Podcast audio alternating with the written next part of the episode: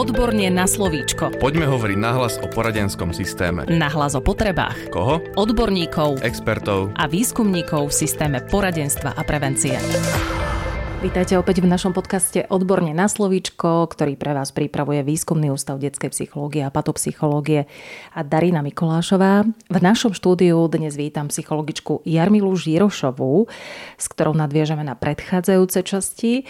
V nich sme sa venovali téme kresby a preto sa bližšie pozrieme na tému využitia kresby rodiny v poručníckých sporoch.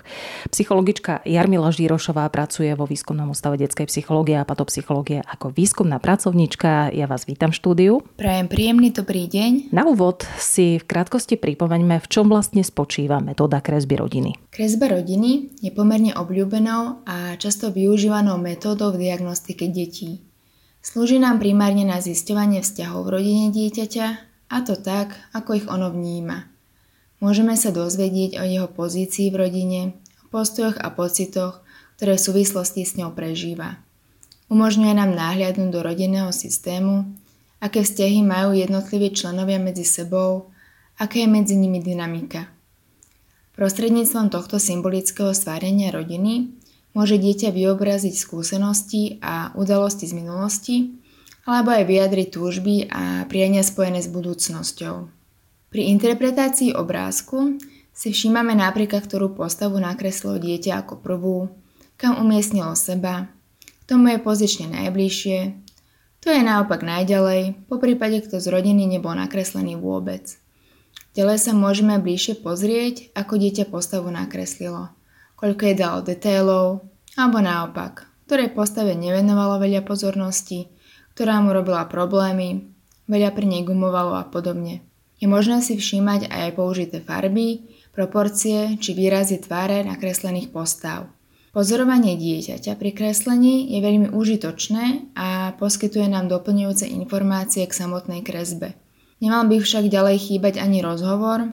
Dieťa sa dopytujeme, kto je na obrázku, čo postavy práve robia, ako sa cítia a podobne. Pre vyvodzovanie záverov je však dôležité zohľadňovať aj ďalšie dostupné informácie, ktoré o rodine máme, alebo ich získame pozorovaním, napríklad pri vzájomných interakciách či dopytovaním z anamnézy, po prípade ďalšími diagnostickými nástrojmi. A čím sa odlišuje kresba začarovanej rodiny? Prostredníctvom kresby začarovanej rodiny sa taktiež dozvedáme o rodinnom systéme dieťaťa, no zároveň sa nám otvára možnosť akéhosi nového symbolického pojatia členov rodiny. Padajú ďalšie vedomé bariéry a tak sa môže objaviť niečo nové, čo by pri klasickej kresbe rodiny ostalo skryté. Na vedomej úrovni by dieťa napríklad svoje negatívne postoje k členovi rodiny nevyjadrilo, no na základe symbolického stvárnenia v podobe zvieraťa by mohla táto emócia preniknúť.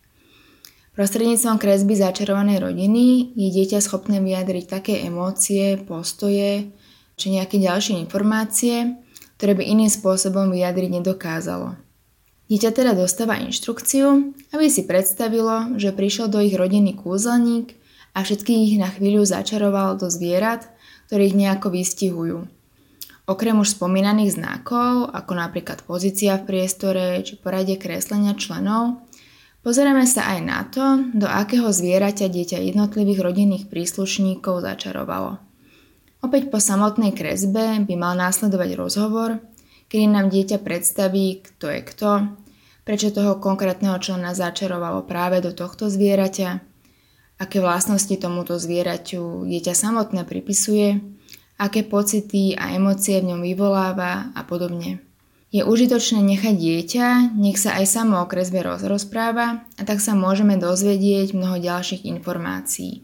Ako vieme, rodinné zázemie a atmosféra v rodine veľmi významne ovplyvňujú správanie a prežívanie dieťaťa a podeliajú sa aj na formovanie jeho osobnosti. Preto môže byť užitočné aj pre odborných zamestnancov v škole alebo v poradni poznať, čo dieťa doma rieši a prežíva pretože to všetko môže byť zdrojom napríklad problémového správania alebo zmien v školských výkonoch či v zdravotnom stave a podobne. Kresba býva pomerne obľúbenou a prirodzenou aktivitou detí a preto poskytuje priestor vyjadriť veci, ktoré by inak dieťa samo neprinieslo, pretože ich nevie, respektíve nechce vyjadriť. Poznať kvalitu rodinných vzťahov a ich dynamiku je obzvlášť dôležité napríklad pri navrhovaní starostlivosti rodičov po rozvode. Zaujíma ma, z akého dôvodu sa robí znalecké posudzovanie a čo je vlastne úlohou znalcov? Po separácii rodičov je potrebné prerozdeliť si rodičovské povinnosti a role v starostlivosti o deti. Toto obdobie redefinovania si vzájomných vzťahov je nesmierne náročné, nielen pre rodičov, no samozrejme pre deti. Často ho sprevádzajú napäté situácie, plné konfliktov, ktoré bránia dosiahnutiu vzájomnej dohody na strade rodičov. Neraz potom musí do tohto rozhodovacieho procesu vstúpiť tretia strana a dochádza ku komplexnému súdnoznaleckému posudzovaniu.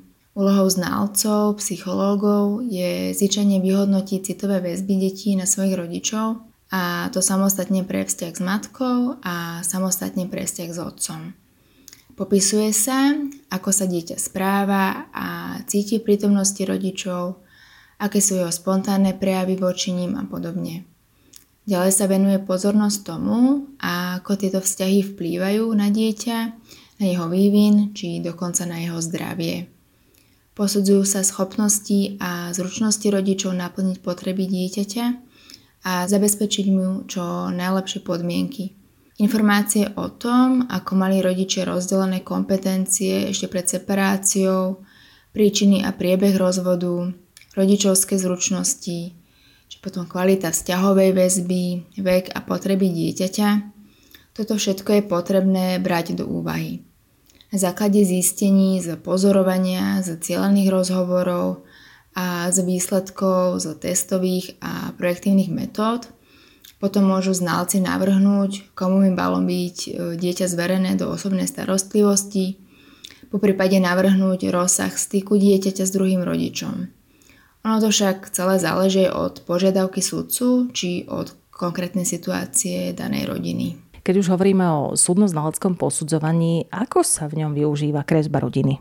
Ako sme už spomínali, pri predstavovaní metód kresby rodiny a kresby začarovanej rodiny pri posudzovaní v poročníckých sporoch nám tieto kresmy prinášajú množstvo nevyhnutných informácií o rodine dieťaťa. V kresbe dieťa často na nevedomej úrovni ukáže vzťahy vo vnútri rodiny, ich konflikty, ku komu má vytvorenú citovú väzbu, s kým sa identifikuje a k tomu poskytuje pocit bezpečia. V kresbe má priestor vyjadriť svoje pocity a emócie, túžby a priania, strach či obavy, ktoré by priamo nemuselo pomenovať. Napríklad mm, ambivalentný postoj k matke či túžbu po kontakte s otcom sa môže obávať vyjadriť na verbálnej úrovni, respektíve to ani nedokáže, no v tej kresbe sa to prejaví. Preto sú kresby rodiny alebo aj ďalšie projektívne metódy často využívané pri súdnoznaleckom vyšetrovaní. Slúžia na komplexné vytvorenie si obrazu o aktuálnom fungovaní rodiny a pre posúdenie potenciálu ďalej sa spolupodielať na výchove a starostlivosti o dieťa. V zmysle najlepšieho záujmu dieťaťa by sa pri opatrovnických sporoch malo prihľadať aj na rozsah schopností každého rodiča podporovať vzťah medzi druhým rodičom a dieťaťom. Pre dôkladné posúdenie tohto potenciálu nám môže slúžiť tzv. koncept rodičovskej kontroly prístupu. Predstavme si bližšie spomenutý koncept rodičovskej kontroly prístupu. Rodičovská kontrola prístupu, po anglicky tzv. parental gatekeeping, predstavuje také postoje a správanie jedného rodiča, ktoré majú vplyv na kvalitu vzťahu medzi dieťaťom a druhým rodičom. Tento prístup zároveň vplýva na mieru zapojenia sa druhého rodiča do života dieťaťa a do starostlivosti o neho. Kontrola prístupu sa pohybuje na kontinu od podporujúceho správania a otvorenému prístupu kontaktu rodiča s dieťaťom až po reštriktívne správanie a obmedzujúci prístup. Pre podporujúci prístup je príznačné, že rodič umožňuje kontakt dieťaťa s druhým rodičom, aktívne ho zapája do života dieťaťa a je schopný zachovať funkčnú komunikáciu. Rešpektujúco dbá na dodržiavanie rozvrhu stanoveného času pre styk s dieťaťom a je schopný flexibilne reagovať na prípadné zmeny. Zároveň svojimi vyjadreniami o druhom rodičovi komunikuje dieťaťu dôležitosť rozvíjania tohto zmysloplného a blízkeho vzájomného vzťahu. Ako sa to prejavuje v opačnom prípade obmedzujúceho prístupu? Obmedzujúci prístup je charakteristický správaním, ktoré bráni druhému rodičovi priblížiť sa k dieťaťu a vytvárať si s ním blízky vzťah.